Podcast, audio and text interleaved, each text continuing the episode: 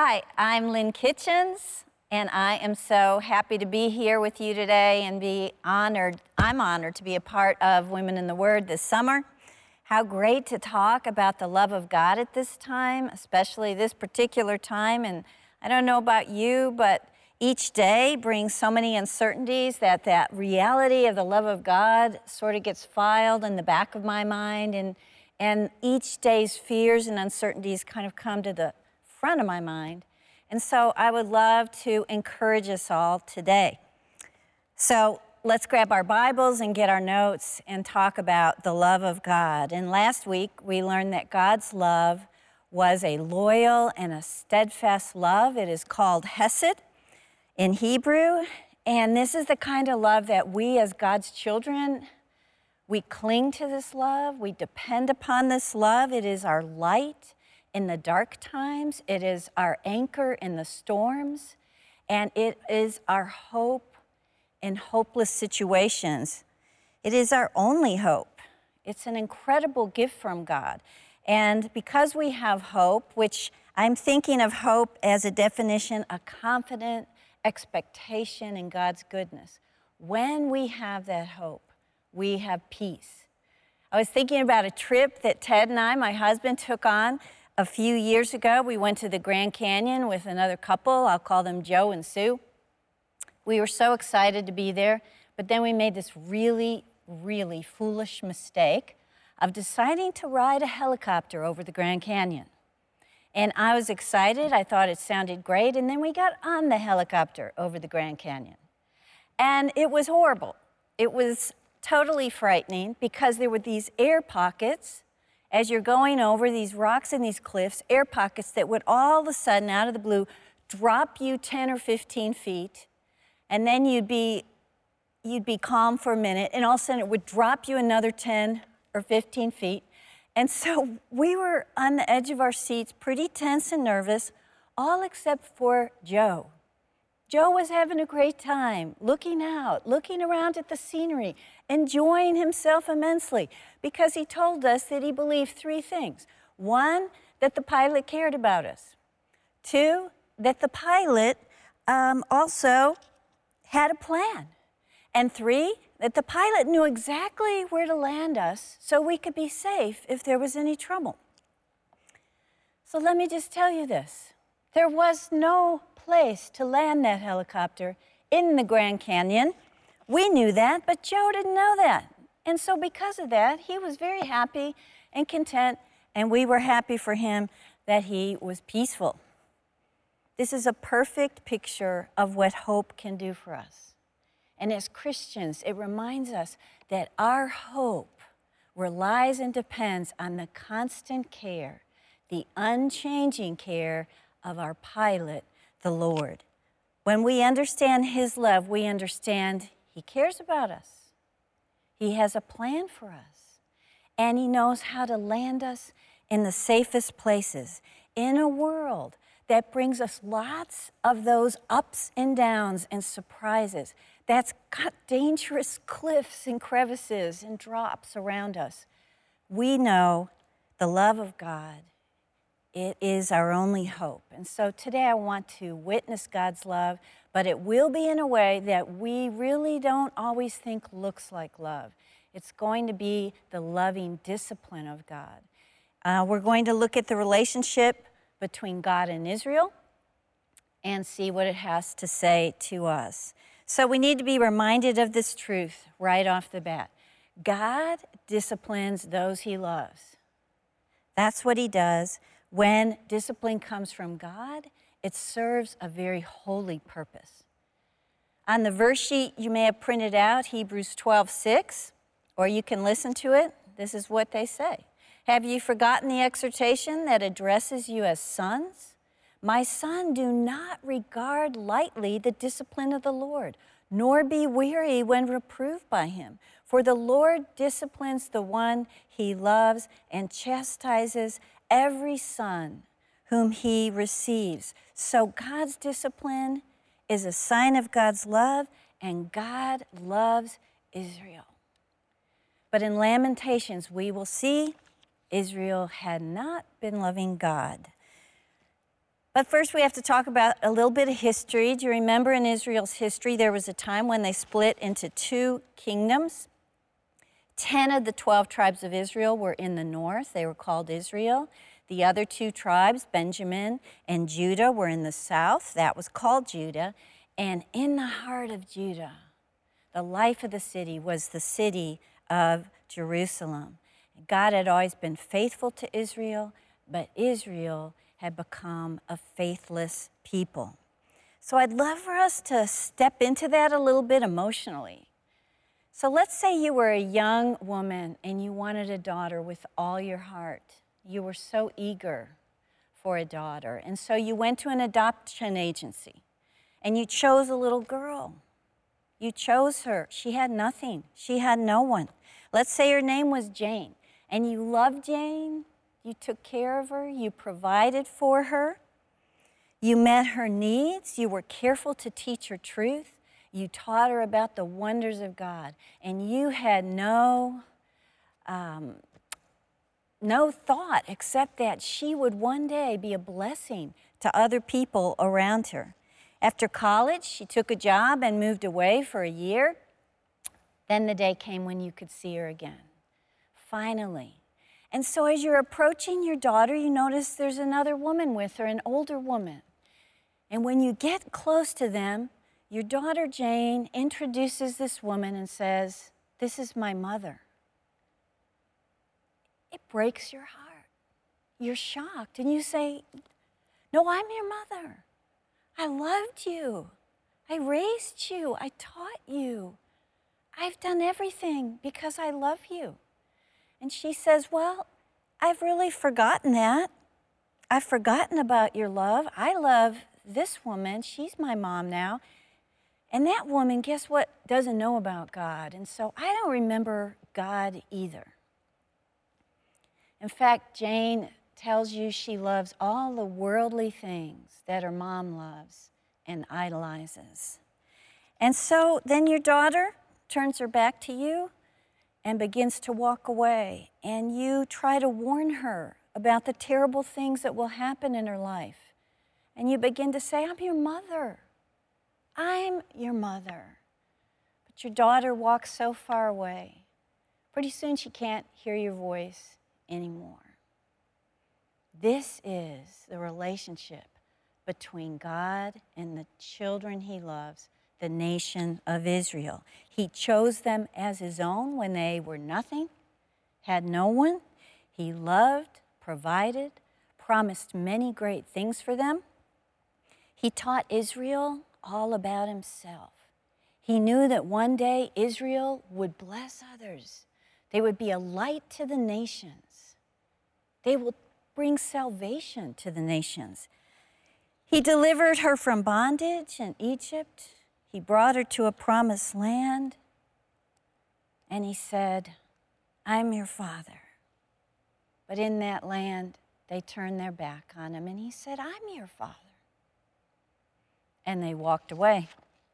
Let's look at Jeremiah 2 on your verse sheet or in your Bible. Jeremiah 2 2. Go and proclaim in the hearing of Jerusalem, thus says the Lord, I remember the devotion of your youth, your love as a bride, how you followed me in the wilderness. In a land not sown, Israel was holy to the Lord, the first fruits of his harvest. Verse 5. Thus says the Lord, What wrong did your fathers find in me that they went so far from me and went after worthlessness and became worthless? Verse 11 Has a nation changed its gods, even though they are no gods? But my people have changed their glory for that which does not profit. Be appalled, O heavens, at this. Be shocked. Be utterly desolate, declares the Lord. So during this time in Israel's history, there were many idolatrous kings that led the people. And so Israel walked away from the true God of their youth and into the arms of foreign false gods. They kept God's ordinances, but their heart was not in it. Their heart was after things that were worthless. God told Judah in the book of Jeremiah, I thought they would call me my father. I thought they wouldn't turn from following me. Instead, the people of Judah, they climbed green hills because that's where they could worship false gods with other foreigners. They put their faith in idols and idolatry. They forgot the love of God. They forgot how He'd provided for them. Even the priests didn't know who God was. Even the prophets prophesied through the false god Baal. Even though many godly prophets through the years had been warning Israel of coming judgment if they didn't return to Him over and over, God offered Israel opportunity to repent and receive His forgiveness and His restoration. In fact, look at Jeremiah 3:12. Go and proclaim these words toward the north, says God, and say, Return, faithless Israel. I will not look on you in anger, for I'm merciful, declares the Lord. I will not be angry forever. I just think these are beautiful words, words that display God's essence. They are also beautiful because they're beautiful to us because we are a wayward pe- people too, like Israel. We can all relate to those words from the popular hymn, prone to wander, Lord, I feel it prone to leave the God I love, prone to climb a hill of foolish pursuits, prone to pour my life and I and just make idols out of things that are worthless, prone to forget that God is my Father, but this verse tells us His love is ever waiting to restore and renew us in the midst of our sin. God always offers ways to return to his mercies.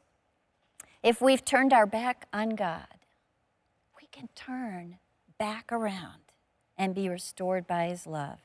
This is our only hope. During these years of Judah's rebellion, we get to meet Jeremiah. He is known as the weeping prophet, and we will see why. He was the premier prophet of Judah during the dark days that led to her destruction. His ministry went on for five decades during this time in Israel's history. It was not an easy ministry. Look at Jeremiah 1. God tells Jeremiah, Before I formed you in the womb, I knew you. Before you were born, I consecrated you. I appointed you a prophet to the nations.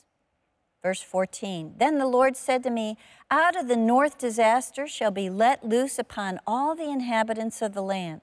For behold, I'm calling all the tribes of the kingdom of the north, declares the Lord, and they shall come.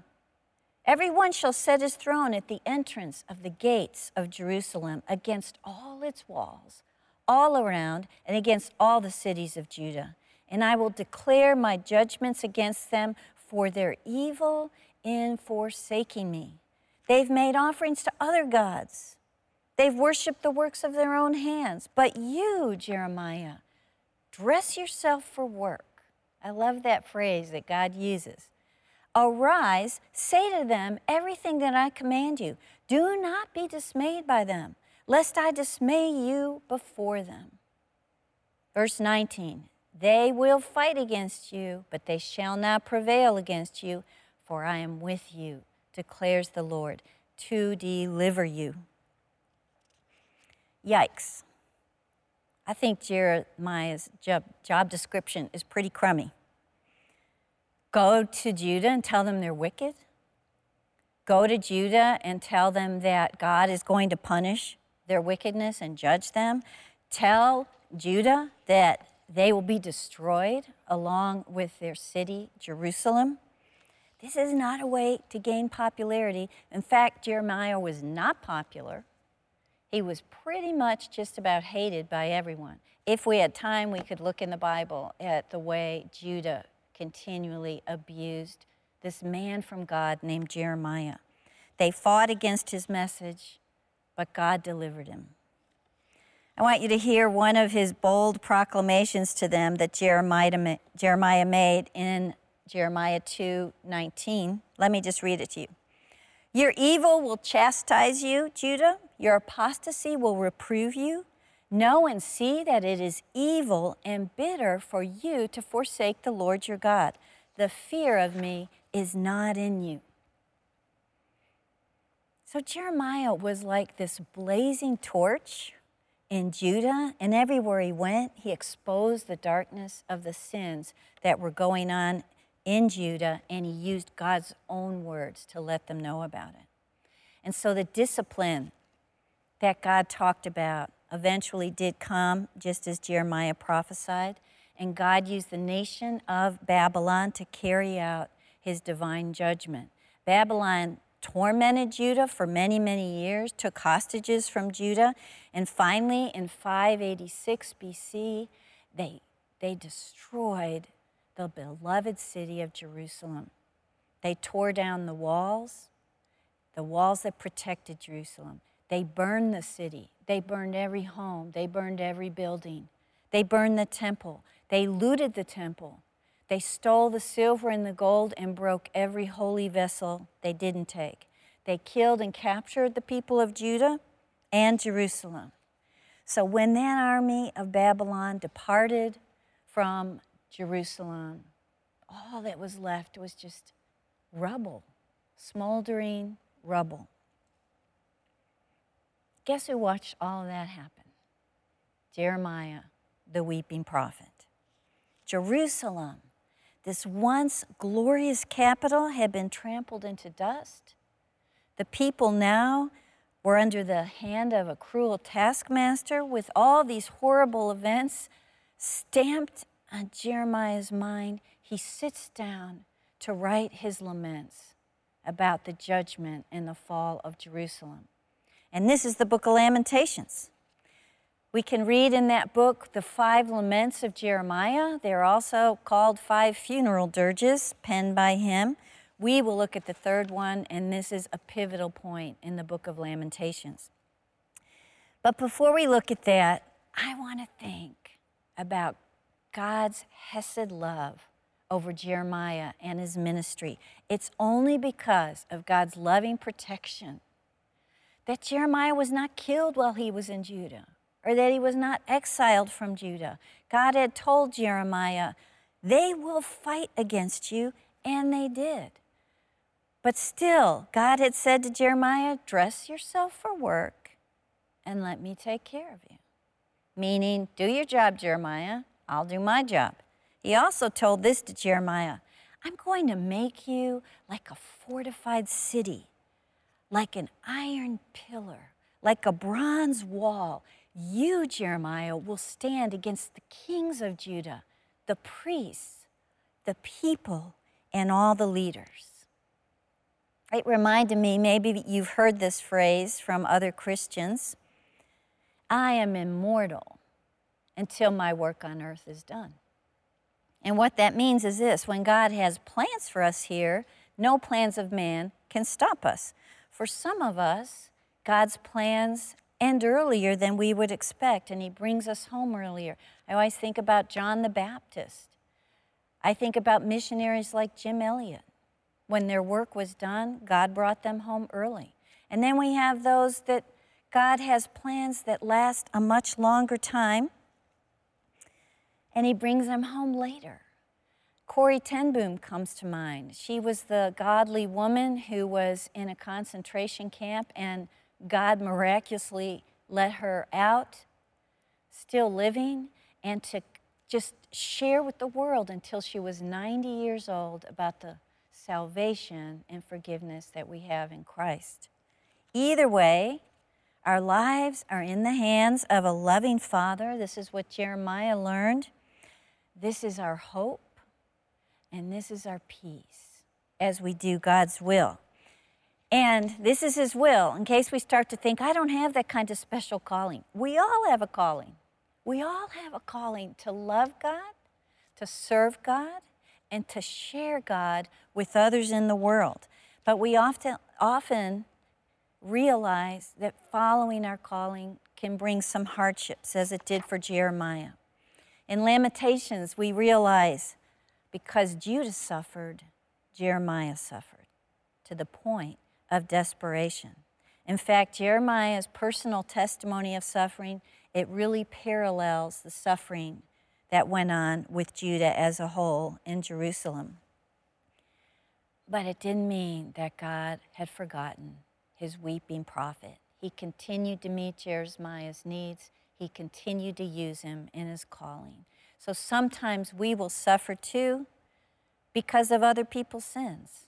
And then God tells us, as he told Jeremiah, get dressed for work. Let me take care of you.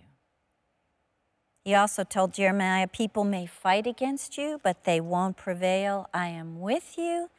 I will deliver you in the midst of our lives of living for Christ. God surrounds us with his power and his protection. And again, it doesn't mean we won't experience pain, and many Christians have even lost their lives in their calling before God. But we are never alone. If we're still here on earth, his power and protection is our strength. And one day that power and protection will take us to glory to be with him. So let's see what God's discipline felt like for Judah, and we can understand it by looking at the suffering of Jeremiah and also the hope that he found in God's Hesed, his great, amazing, loyal love. So turn to Lamentations 3, verse 1. Jeremiah says, I'm the man who has seen affliction under the rod of his wrath. He's driven and brought me into darkness without any light. Surely against me he turns his hand again and again the whole day long. He's made my flesh and my skin waste away. He's broken my bones. He's besieged and enveloped me with bitterness and tribulation. He has made me dwell in darkness like the dead of long ago. Jeremiah suffered discipline like Judah. He calls it the rod of God's wrath. We know that that rod was Babylon. The result of the destruction that Babylon brought was darkness, judgment, confusion, suffering that seemed to never end. And like Judah, Jeremiah was once led by God's light, but in these verses we see that light is gone. Like Judah, Jeremiah feels the pain and the loss of the presence of God inwardly and outwardly. Outwardly, the life of the nation was wasting away, and outwardly, Jeremiah's health was deteriorating. Inwardly, Jeremiah experienced an agony that felt like his bones were all broken. Bitterness and tribulation surrounded him, as it surrounded Judah. So, in summary, we can say this Judah and Jeremiah were broken in body and in spirit. And verse 6 tells us they were like dead men walking. I thought, isn't this what it feels like when we are convicted of our sin? When we first begin to dwell on it, there is no comfort. We feel alone, we feel ashamed. But we can be glad about this because without this first step, healing cannot come. I personally hate this first step. But until I feel the depth of my sin, I will not be able to feel the depth of God's great love. Let's look at verse 7. Jeremiah said, God has walled me about so I can't escape. He's made my chains heavy. Though I call and cry for help, he shuts out my prayer. He's blocked my ways with blocks of stones. He has made my paths crooked. So, don't you envision a prison in these verses? He was bound, he was bound by his tribulations, he was chained up, he can't escape from his pain. His freedom is blocked as if he were in jail. I read that the nation of Assyria, whenever they took prisoners, they would just take stones and build a block wall around each prisoner and leave them there to die. This is how Jeremiah feels. Even his prayers are hitting that stone wall and not getting out to God. And we have to say, Why, God? Jeremiah had obeyed you. Here's why because God's righteous judgment had to pursue its course for Judah. it was a harsh training for the nation of Judah. One person wrote this Sin makes the cup of affliction a very bitter cup. Sin makes affliction a bitter cup. And I thought, you know, this cup would be even more severe if God acted like we would. As humans, we inflict pain because we want to punish people. God uses pain to help people. That's his plan. And here's what it was for Israel He brought righteous judgment to them so that they would return to him because he knew that was their only hope to see him as their father again, to worship him alone. Look at Lamentations 3:31.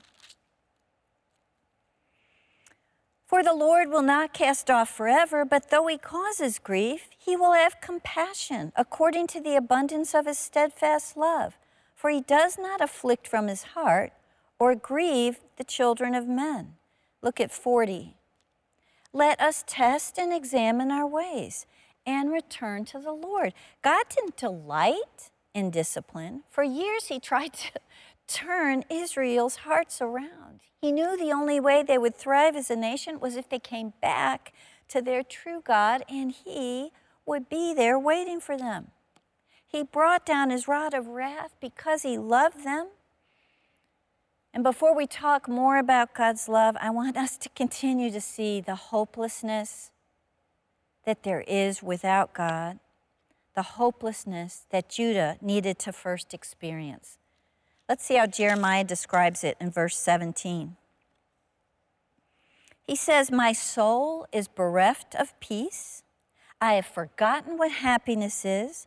So I say, My endurance has perished. So has my hope from the Lord. Without the blessings of God in their lives, the hope for Judah was just devastation.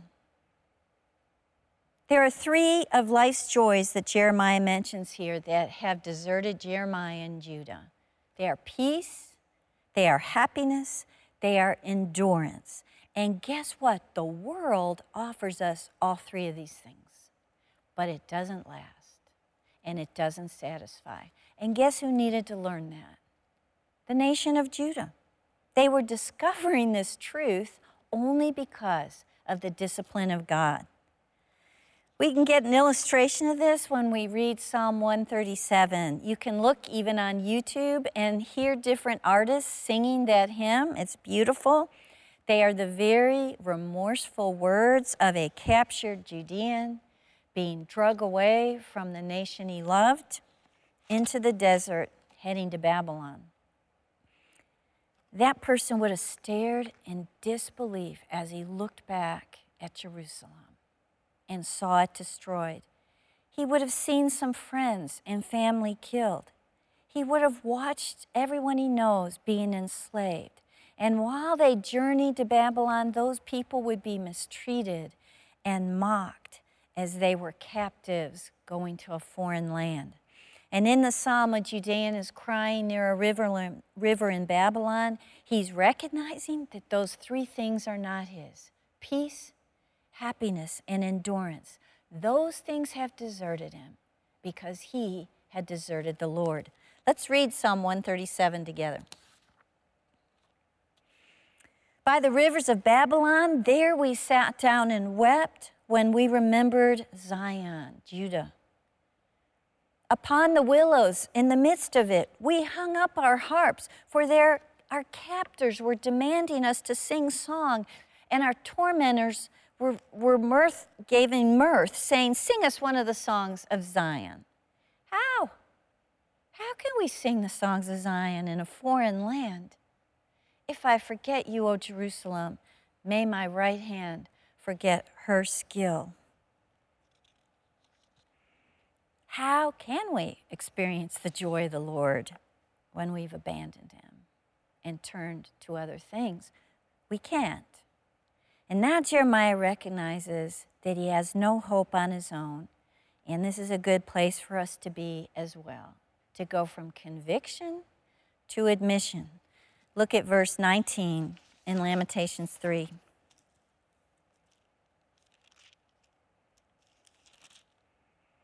Remember my affliction and my wanderings, the wormwood and the gall? My soul continually remembers it and is bowed down within me. When we remember and concentrate on suffering, it's not a good thing. And this is what Jeremiah is doing here. And it pushes him toward despair. Wormwood and gall were very bitter herbs and plants, and the painful remembrances are like that for Jeremiah. They make him bitter. And I thought this is such an easy place for us to stop when we have difficult remembrances. We want to hold on to them sometimes, these painful remembrances. And we eat the bitter plant, and we eat the bitter herb, and we keep on chewing it and chewing it and chewing it. We want to remember the pain, but while we're doing that, we are not remembering God. We're about to see Jeremiah makes a very wise decision at this point to begin instead to remember who God is. And this one thought will crowd out the hopelessness that threatened to undo him. Now is the time to stop looking inward and start looking upward from conviction to admission to repentance, a turning back to God because of God's faithful love. You know, the compassionate character of God, it trumps every wreckage of sin that we bring into our lives or that others bring into our lives. Look at verse 21, chapter 3. Now Jeremiah is changing his mind. But this I call to mind, and therefore I have hope. The steadfast love of the Lord never ceases, and his mercies never come to an end. They are new every morning. Great is your faithfulness. The Lord is my portion, says my soul. Therefore, I will hope in him. Jeremiah's hope was restored remembering the unending, loyal love of the Lord. It brought about a change in his emotions. Now he was able to rise above his troubles instead of suffering under them. And in the same way, Judah was down right now under this discipline, but they weren't out. God was judging them, but he wasn't rejecting them. They were his children, like we are his children today.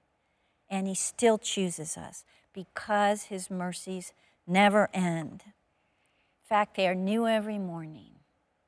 Every morning. God's mercies are new, but we have to train ourselves to look for them.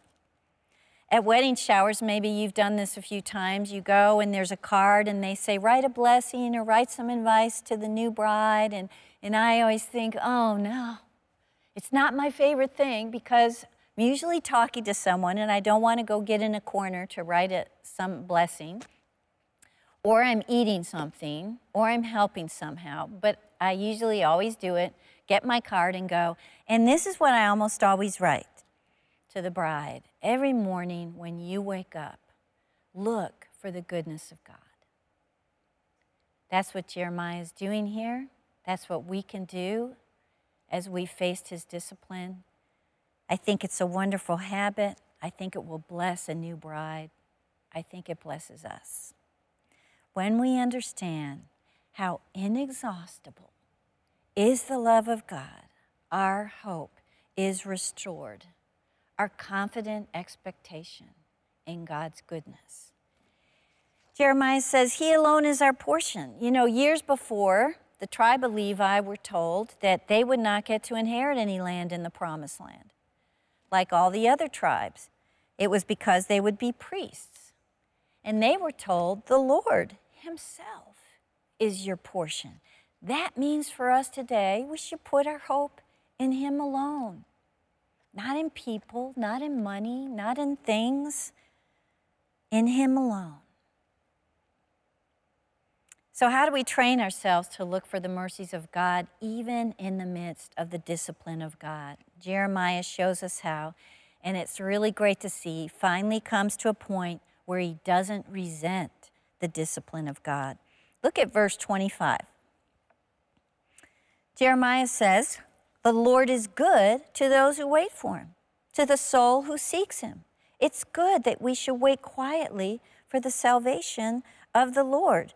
Oh my gosh, these are hard things to do in our world today. It is so hard to be alone and silent, to sit in silence, to wait quietly for God, to seek God when we're hurting in darkness. You know, I thought God helps those who help themselves. This is a lie that we sometimes believe. We might even think maybe I can Google a solution to my problem. But these verses tell us when we are facing and looking face to face with the consequences of our sin, we must humbly go to God, quietly alone, and wait for Him to act. And that means we are resting in His mercies. Jeremiah says, and then the Lord will be our salvation, our restoration. Nothing else, no one else. He also says, during that time, we bow our heads, we submit to the yoke of discipline that our Father has set on us. Look at verse 27. He says, It's good for a man that he bear the yoke in his youth. Let him sit alone in silence when it is laid on him. Let him put his mouth in the dust, that there may yet be hope. So we have conviction, we have admission, we have repentance, and then we have renewal when we wait on God. In the midst of our discipline, God reveals himself to us and renews our lives. This is the steadfast love of the Lord. And aren't you glad that we are not a people who have no hope? I came across a wonderful song the other day listening to the radio. Probably many of you know it. It's called Rescue Story. I think it's Jeremiah's story. And I think it's our story. And it's about Hesed, the loyal, steadfast love of God. There I was empty handed, crying out from the pit of my despair. There you were, God, in the shadows, holding out your hand. You met me there. You were the voice in the desert, calling me out in the dead of the night, fighting my battles for me. You are my rescue story. You lifted me up from the ashes. You carried my soul from death to life, bringing me from glory to glory. You are my rescue story. You are writing the pages before I had a name, before I needed grace. Even then, you sing a song of redemption. Because every time I ran away, you were louder than my shame. You are my rescue story.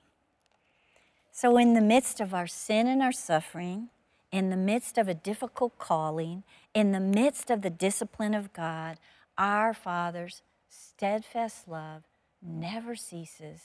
It is our only hope.